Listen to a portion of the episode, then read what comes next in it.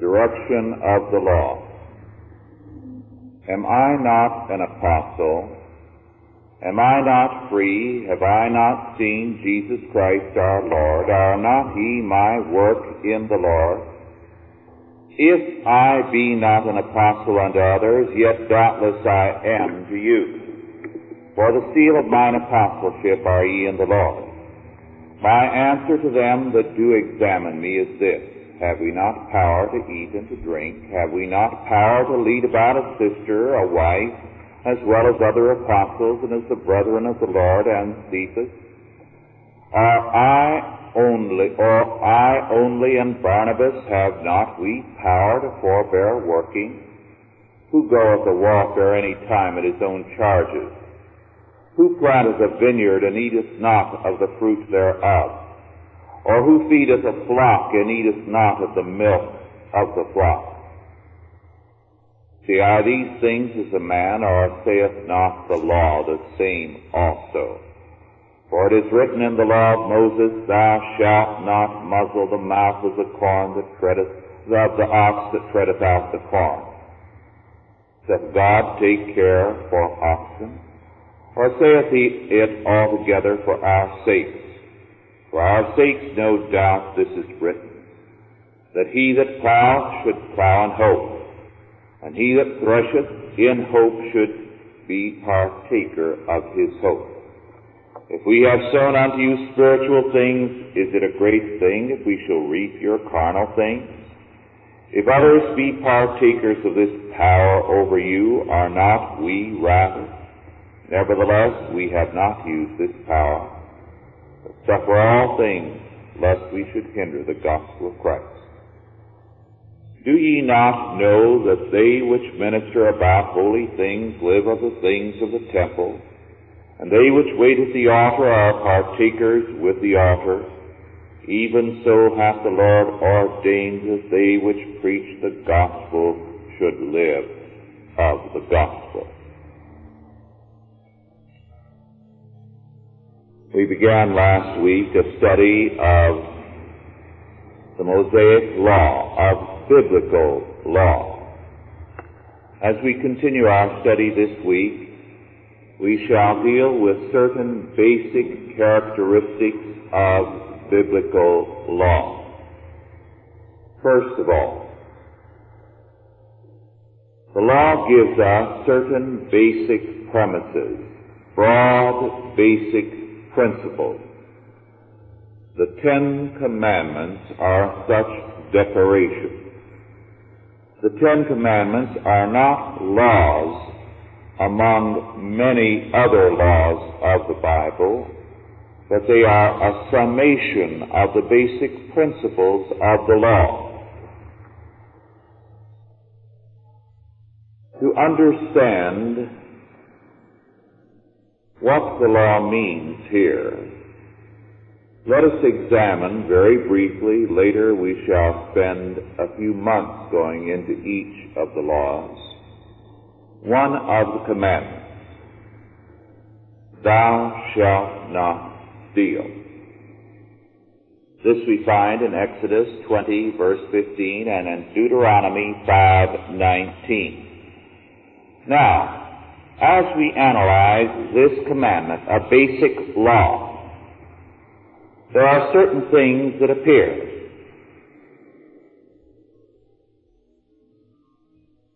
As we analyze it, we find, and to enumerate them under the broad heading of one basic principle, A, the commandment, thou shalt not steal, establishes positively private property. And negatively, it declares that there are punishments for offenses against property. So we have here an area, a basic area of life declared to be under the protection of God's law, to be a law area, property. Property is thus of the ordination of God Himself. It is not something that man chooses and says, now I like the idea of private property, therefore I'm going to have laws respecting private property. On the contrary, the law says this is of God's ordination. Therefore, the laws that govern it must be from God. Because if man himself says, I establish private property because I like the idea, then man also, or some human institution, such as the state, can also say, I abolish private property because I've now decided I don't like it. But biblical law says, Thou shalt not steal. This is God's law. Therefore, anyone who tampers with private property is tampering with what God has ordained. This, of course, leads us to our second point. First, we have seen, or A, that this commandment establishes an area of life as God's ordination, private property. B, the establishment of property issues not from man or the state, but from God, because all commandments have their origin from God to govern His realm because He is the King.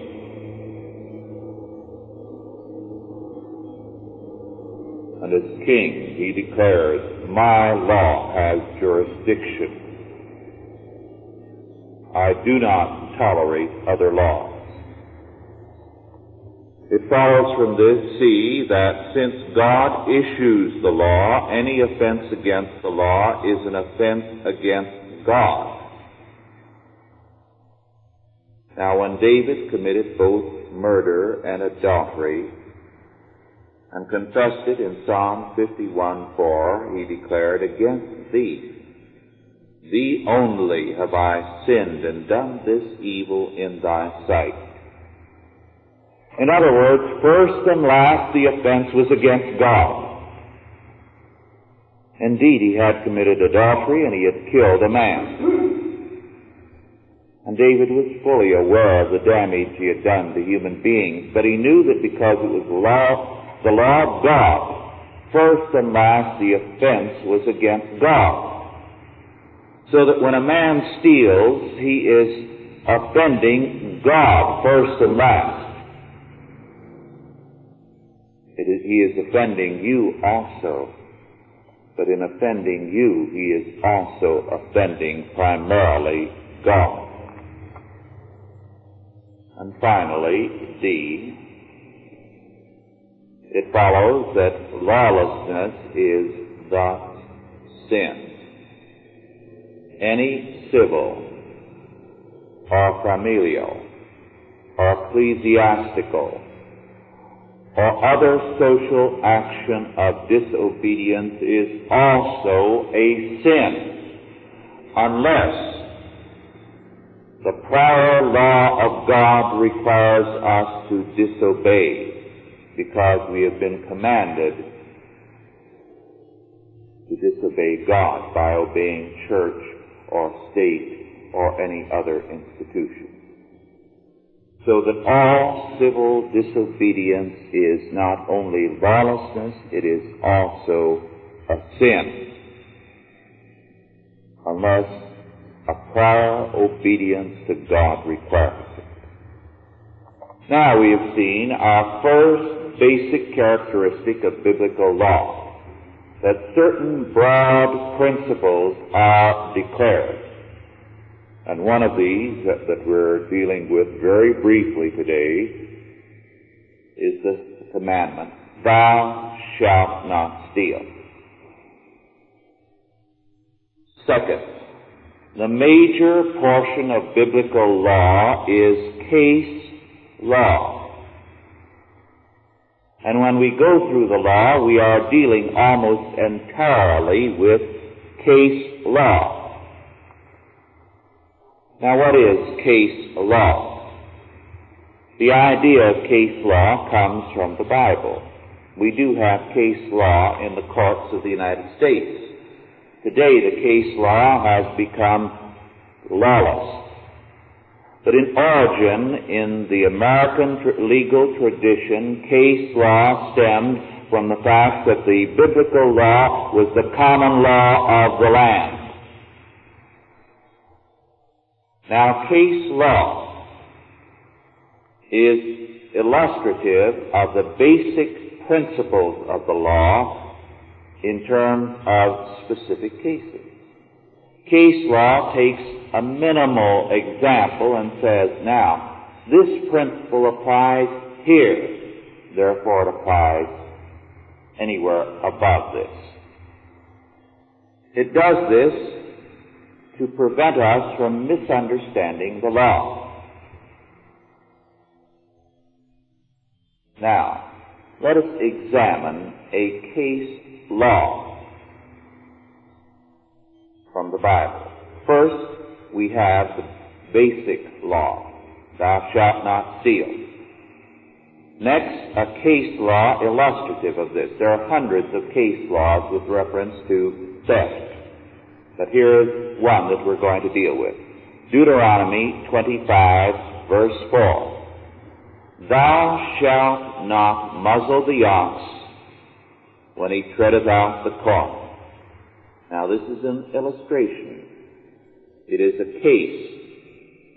In other words, if you have an ox and you're using it to tread out the corn, that is, to thresh it, the ox is entitled to some feed out of that grain. In other words, you are robbing the ox if you don't feed it proper, properly. This is what the law means. Now, if theft involves denying an ox his wages, and an ox has a property in his wages, in his labor. It follows that man does too, doesn't he? So you have a basic principle illustrated. Now, in our scripture, we saw a further application of this case law by St. Paul. In 1 Corinthians 9, verses 9, 10, and 14, he declared, For it is written in the law of Moses, Thou shalt not muzzle the ox of the corn, of the, uh, the mouth of the ox that treadeth out the corn. Doth God take care of oxen? Or saith he it altogether for our sake? In other words, wasn't he talking to us when he said it? For our sake, no doubt, this is written that he that ploweth should plow in hope, and he that thresheth in hope should be partaker of his hope. Even so hath the Lord ordained that they which preach the gospel should live of the gospel. Then again, St. Paul deals with this in 1 Timothy 5:18. For the scripture saith, Thou shalt not muzzle the ox that treadeth out the corn, and the laborer is worthy of his reward. Now, St. Paul has cited two case laws. One, thou shalt not muzzle the ox which treadeth out the corn, and the other, Thou shalt not defraud thy neighbor, neither rob him. The wages of him that is hired shall not abide with thee all night until the morning. This is from Leviticus 19:13 and Deuteronomy 24:14. Thou shalt not oppress an hired servant that is poor and needy, whether he be of thy brethren or of thy strangers that are in thy land within thy gates. So, how is the commandment, thou shalt not steal, illustrated. There are, as I said, hundreds of case laws. You have an, a right to your property that is ordained of God. This applies to your land. It applies to your possession. And as we shall see, the right to your land includes the fact that it is immune from taxation or confiscation. Now that's the biblical law. We shall see later why this is so important some few months hence. But It also says you have a right to your labor. It is your property. You cannot defraud the ox without robbing it. And you defraud it if you do not feed it properly. Your ox still has a property right established by God. A laborer is worthy of his hire. Now, Jesus quoted that, thereby himself putting his stamp of approval on this law. He quoted it in Luke 10, verse 7. So Paul says, if the ox has a property right in its labor, how much more have I, as an apostle of God, of Jesus Christ, I have full title to be paid and to be paid well by the churches I serve. Now, let's go a step further. We've seen that what applies to the ox applies to man. You cannot rob the ox. How much less have you right to apply man? It, this is the minimum instance, the ox. It isn't. We shall see it applies even to birds later on when we come to the commandment. What right do birds have? God says He is mindful in my law through my servant Moses of the least of my creatures. Now, and the ground, we cannot rob the earth. We must use it under God. The law, you see, through case laws, has such a total application. But if we cannot rob the earth or the birds or the ox, we certainly cannot rob man. How much less can we rob God? And Malachi makes this point in the third chapter, the prophet Malachi, verses 8 through 12. Will a man rob God? Yet ye have robbed me. But ye say, Wherein have we robbed thee? In tithes and offerings. Ye are cursed with a curse, for ye have robbed me, even this whole nation. Bring ye all the tithes into the storehouse, that there may be meat in mine house. And prove me now herewith, saith the Lord of hosts, if I will not open you the windows of heaven and pour you out a blessing, but there shall not be room enough to receive it. And I will rebuke the devourer for your sakes. And he shall not destroy the fruits of your ground, neither shall your vine cast her fruit before the time in the field, saith the Lord of hosts. And all nations shall call you blessed, for ye shall be a delightsome land, saith the Lord of hosts. So, it applies to the ground, to the bird, to the ox, therefore to man, and certainly to God. Now we see the necessity of case law, do we not? It's not enough to say, thou shalt not steal. The Buddhists believe theft is wrong. The Muslims do. Every culture has laws against theft, but these are humanistic laws. So first, it's defined by the culture and the state, and it can be redefined to take away your rights. And all it means basically is simple theft, taking what somebody has. And even that can be changed by law. When God defines it, first with a basic principle, then with a series of dozens upon dozens of case laws, we see the extent of the law and the full meaning of it. And those who deny biblical case law, who say, well, the only part of the law that is still meaningful is the Ten Commandments, end up with no real knowledge of what God means when He says, Thou shalt not steal. Thus, first, the law gives us a basic premise or principle. Thou shalt not steal. Second, it gives us case laws to illustrate this. First, we've seen Thou shalt not muzzle the ox, and second, will a man rob God? Now third, what is the purpose of the law, the direction of the law? The purpose and the direction of the law is the restitution of God's order. Now this is very different from what the law sees as its purpose now.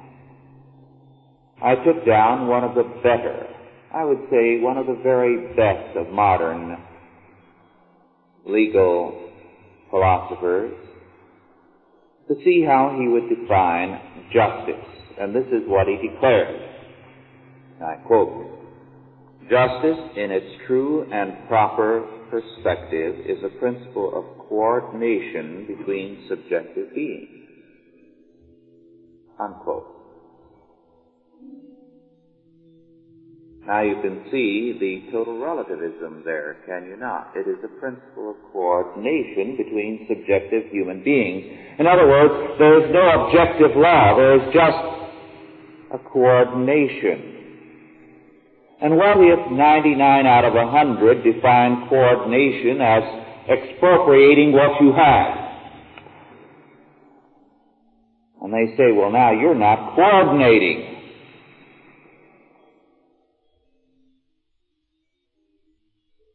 And you are the lone troublemaker. Why don't you get with it? Why don't you be a good boy? After all, coordination is what we want. And this is exactly what is happening today. And those of you who don't like a property tax and who don't like expropriation and who don't like the fact that people can come in and riot and rob you, and what are the policemen there for now? To protect the rioters, not you and your property. Isn't this what the Attorney General has made clear? Isn't this what they have done? Well, you're not coordinating, you see, with the trend of the times. But when we hold that God has ordained law, and law either comes from God and His Word or it is not law, we are saying there is an objective order, an absolute order and it's not what we like. We may like communism, or we may like private property, but that is totally irrelevant. Because the law has nothing to do with what we like or what our preference is. The law has to do with the absolute righteousness, with the justice of God. And God ordains private property. Thou shalt not steal. And God doesn't care whether you like it or not. He says, this is the law. And so the law and the justice of God's law deals with a basic objective order. With a law that doesn't change because men change. Now, humanism can have restitution, and we said that the third basic characteristic of biblical law, which gives us the direction of law, is restitution. Now, you can have restitution in humanistic law.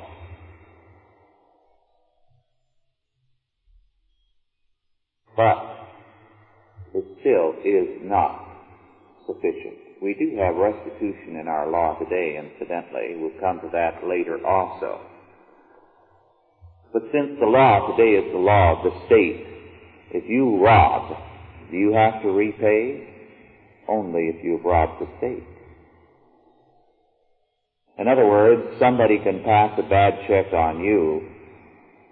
The state may send him to prison, but you don't get your money back. But if somebody robs the federal government, they have to repay. restitution is required because the state says it's our law and you have to restore to us.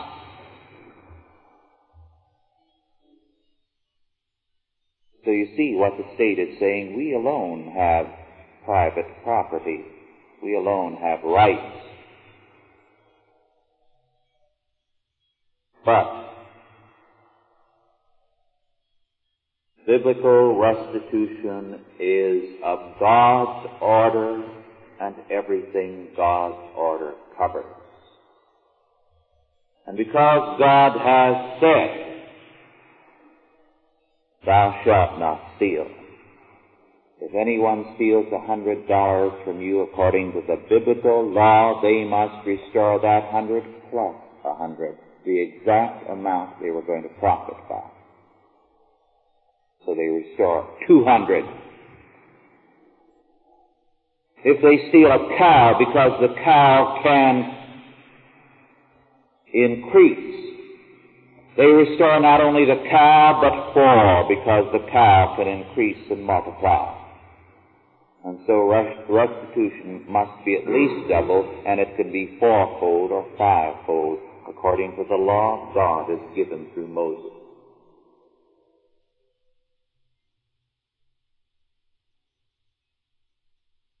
According to the biblical law, restitution must be required by court of all offenders.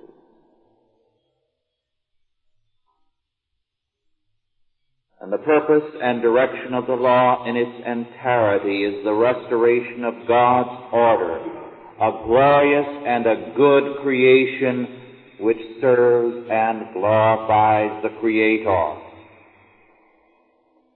God's sovereign love, moreover, moves at all times in terms of restitution.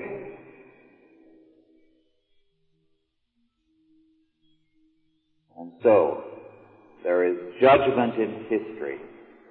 And God declares, I will be patient more than most are patient. But I will bring a curse upon that nation which violates my law.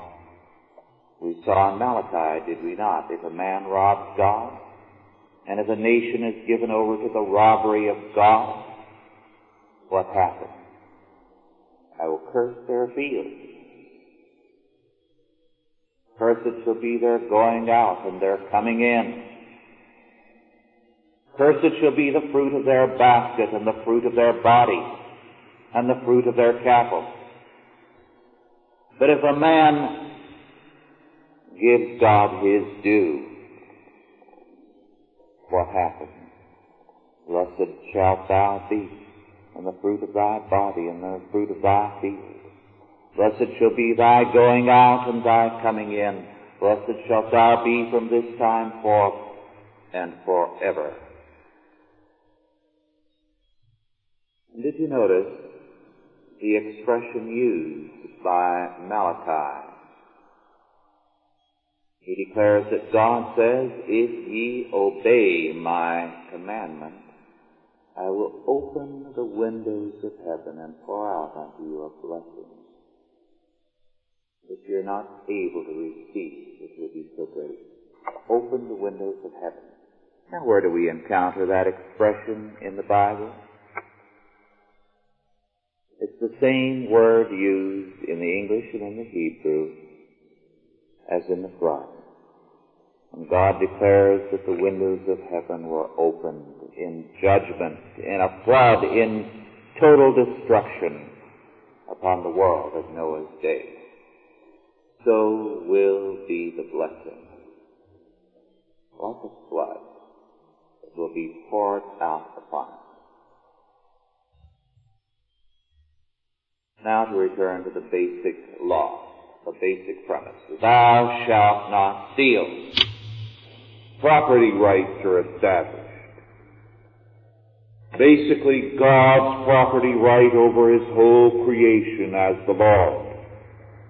The property right which extends as God gives it even to the earth, to the ox. The property right of man. And second, the case law. and Third, restitution. Restoration of God's order as the purpose of the law.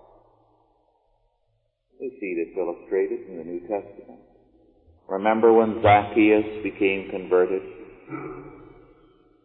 And he invited Jesus to his house. And Zacchaeus stood up and he said, Everyone I have defrauded I will restore fourfold and fivefold. And then, when he made that statement, Jesus said, This day is salvation come to this household. Then did Jesus pronounce him to be saved. Restitution is referred to in the Sermon on the Mount. In Ephesians 4:28, Paul declares to those who sow, let them steal no more, but labor honestly with their hands. How is this understood by the early church? There was no mistake in their mind. The thief had now to work in order to restore, and if he couldn't restore to those whom he had robbed because they were dead and gone and there was no one to restore to, what did he do? He gave it to the poor. That's what Paul said. It was given in charity to the deserving poor in terms again of the law of God.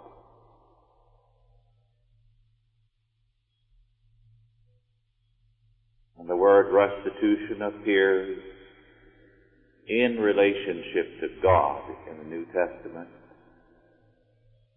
as calling for the restoration of God's sovereign law by proclamation. Thus, what I am doing now is an act of restoration, restitution. What is being restored?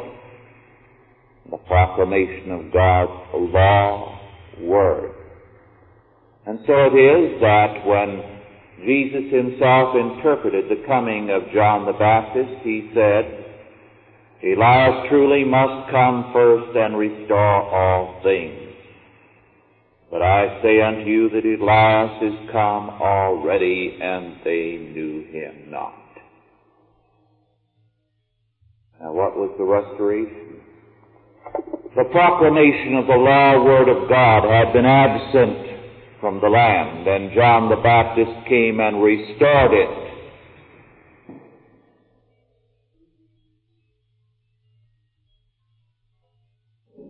Second, it speaks of it as restoration or restitution by subjecting all things to Christ and establishing a godly law order. And in Matthew 28, verses 18 through 20, our Lord said, Go ye, there all power, all authority is given unto me in heaven and on earth. Go ye therefore and make disciples of all nations, teaching them all things that I have commanded you. What does that mean? Bring them all under the law order.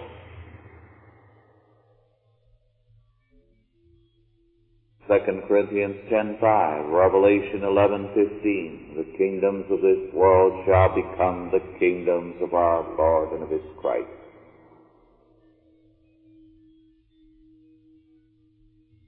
And finally, on the day of Pentecost, Acts 3:21, how does St. Peter speak of the last days of the earth and the second coming?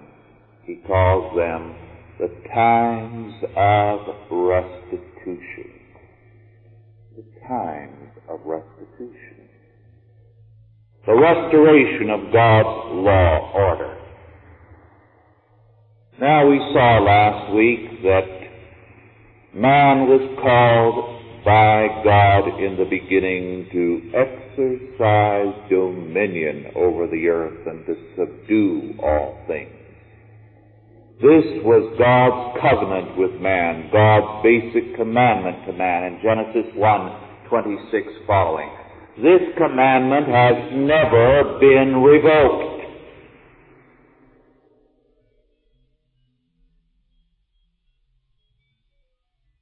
And God declares and our Lord affirmed, Scripture cannot be broken.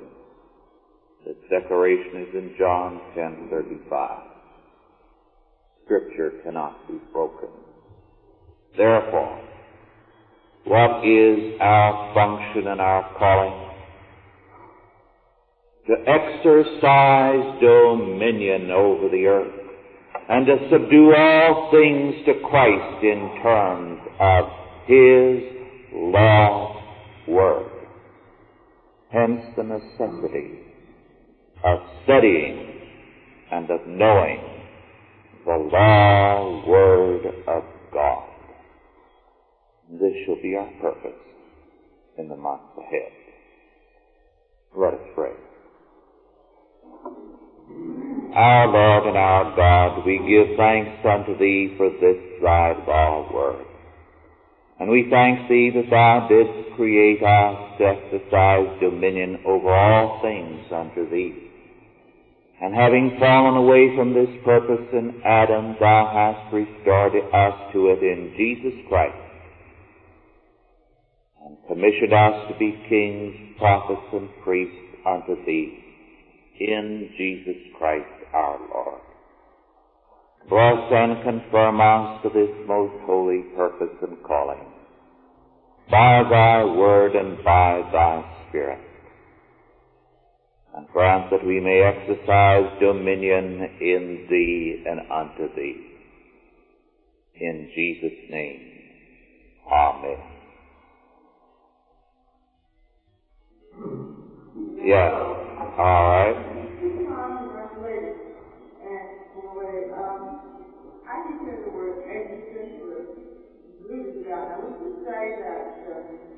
and it, it seems to be a word that uh, means almost all people. But would you say that, uh, if you it, would be uh, the people who are appearing in our society today would uh, and education are to be educated and then my other question was, uh, how was they able to make restitution uh, a lot of people doing what we ever and good gracious and God Yes. Uh, two very good questions. First, our society today is existentialist. To be an existentialist means, by their own definition, to live in terms of the biology and dictates of your own being. In other words, whatever you want is your own law. Now, in Paris this past week, one of the inscriptions painted on the walls by the rebelling students of the Sorbonne was, it is forbidden to forbid. In other words, there can be no law that prevents us from doing anything because every man is his own law. This is existentialism. Second, how could David make restitution? Well, first of all, it was impossible to make restitution for murder except by death, and that's the restitution. But in this case, God did not exercise it against David. He did bring about the death penalty in a secondary sense on the newborn child born of that adultery, whom David loved deeply. deeply. So he brought punishment upon him. And because the whole nation had been involved in even greater offenses, judgment upon the nation in the form of a plague. So that David had to see judgment fall upon the child whom he loved and upon the nation whose king he was in judgment against himself. Now this was a special case, this was an act of God, but the normal requirement for such uh, a crime, the restitution would be death. Oh yes, very definitely. Yes.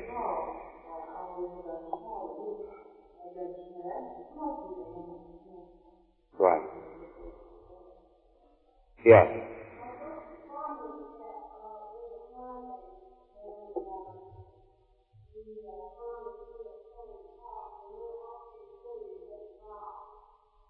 They are, your farmers today are sinning against God because when they go into the soil bank, they are robbing you. They're taking your money in order to plant nothing. Now this is theft.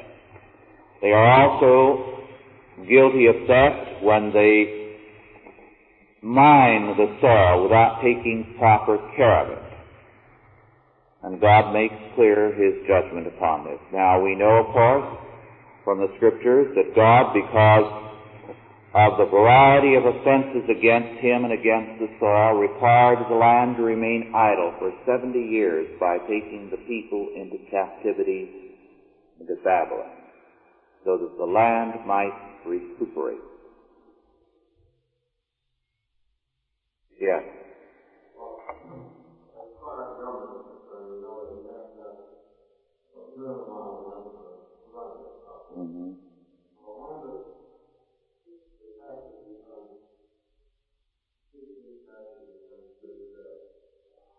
Good question. When do taxes cease becoming taxes and become theft?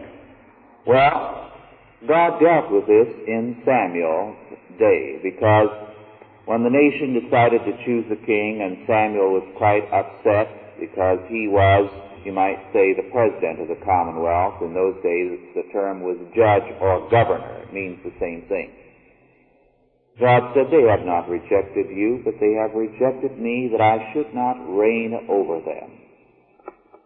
And he went on to say that what would a monarch do? Now that uh, they had rejected God as their king, they would have a monarch, and he would play God over them, and one of the things he would do is, would be to take a tenth in the form of taxes. And that constituted robbery. Anytime a state took as much as God requires, a tenth, it's robbery. Well, you can see what that makes uh, various governments today. They're robbers. In the sight of God, they are offending because they are claiming as much right to, as to uh, your property as God requires. And the tithe, of course, is God's rent. He is the basic landlord. We hold title in Him on a trust. It's a kind of a trust agreement. We have an absolute right to that property as against men. We do not have an absolute right to anything in relationship to God. So if the state takes 10% or more, it is guilty of theft. We'll get to that and the various implications, what the Bible has to say about taxation later. Yes. Uh, then maybe I can hold my uh, question that, we are faced with a legal question right now concerning the property taxes because I mean taxes on property. Yes. Uh, you said that uh, there was no Right. taxation on property. Um, it was confronted with a problem when we um, studied and learned that the motive for taking the tax off the property is not God's law, but to pass the taxing power. To a more remote uh, power, such as the state, and eventually the federal government. Because this is the real intent of taking the property tax off. And those who want to restrain government uh, feel though the burden is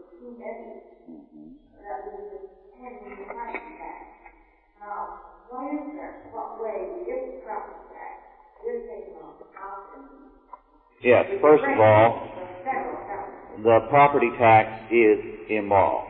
It was brought in in this country by deists and Unitarians who are trying to overthrow a godly law order and make man subject to the state. Now, they wisely restricted at the beginning the conservatives or Christians of the day the property tax, uh, uh, the vote to only those who own property. And of course, Karl Marx said the, uh, the easiest way to communism is to give people who do not have property the right to vote because then they can vote taxes against property and communize it. He said that's the easiest route. Now, we still have to say, whatever the motives, a property tax is immoral. We should be against it.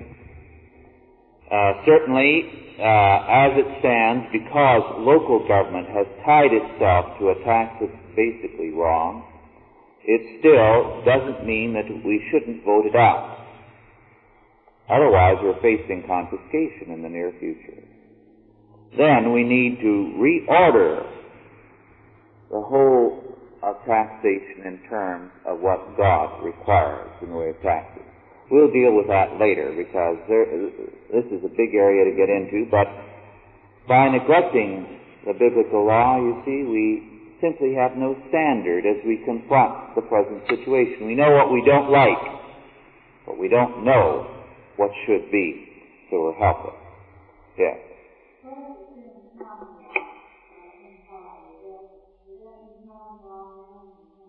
Yes. Well, the common law properly uh, is biblical law. In other words, in the English tradition, and to a degree in the Germanic tradition, all of the biblical law was simply made the law of the state. And I have, for example, at home, I've cited this before, a New Hampshire court decision from 1835 in which the judge simply goes to the Bible and cites the appropriate passages and then gives his decision. Why? Well, because this was common law. This was the law recognized as the basic law, the basic premise for everyone. Now, uh, common law has this uh, validity. And this is why, since the Civil War, it has been steadily subverted. Supposing someone steals from you. You don't have to have, under common law, an exact statute covering that kind of theft. Or that kind of murder, you see. So, you simply take the case, it goes to a jury of men who are your peers, who in terms of the basic principles established by God and the case laws that illustrate the extent of the principle, give a decision. But in the last year, a man in Michigan was set free when he not only murdered two boys, but admitted it. He was a federal official. But he knew the law well enough to know that that particular type of crime had been not covered by the statute revision. So there was no law under which they could convict him. And men have actually robbed and have gone free because the crime didn't fit the statute book. So every time there's a new act of criminal aggression by these rioters, they figured out how can we pass a law against this to cover it? Well, then they come up with a new variation and it isn't covered by it. When you get to the kind of law that we are moving to, the humanistic Roman law, you have to cover every jot and tittle or else the man goes free. Now, it is impossible to write enough laws to cover every particular variation of theft or of murder and so on. So the law begins to break down. But when you have the common law, you have the broad principles and case laws which illustrate the minimal principles, so it certainly applies to anything else. And you go in terms of that. Now, common law is still technically a part of the law of the land. But you don't have any attorneys who know common law because they're not taught it. They can't practice it. The judges wouldn't know what to do with it. Do you think that's a fair statement, Bill?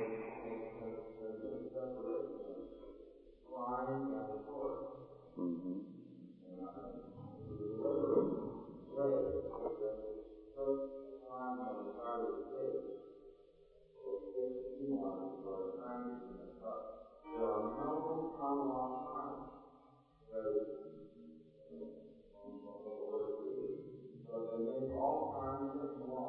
Mm-hmm.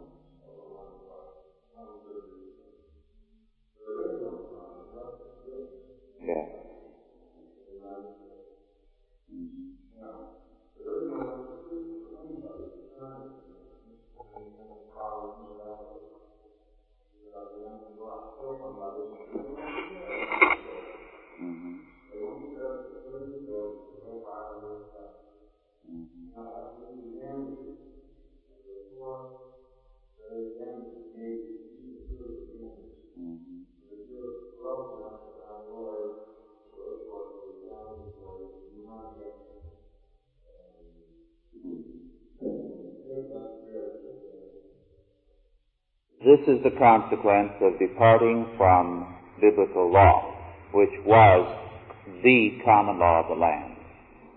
This departure began, as I say, after the Civil War when the radical Republicans began their devastation of our land.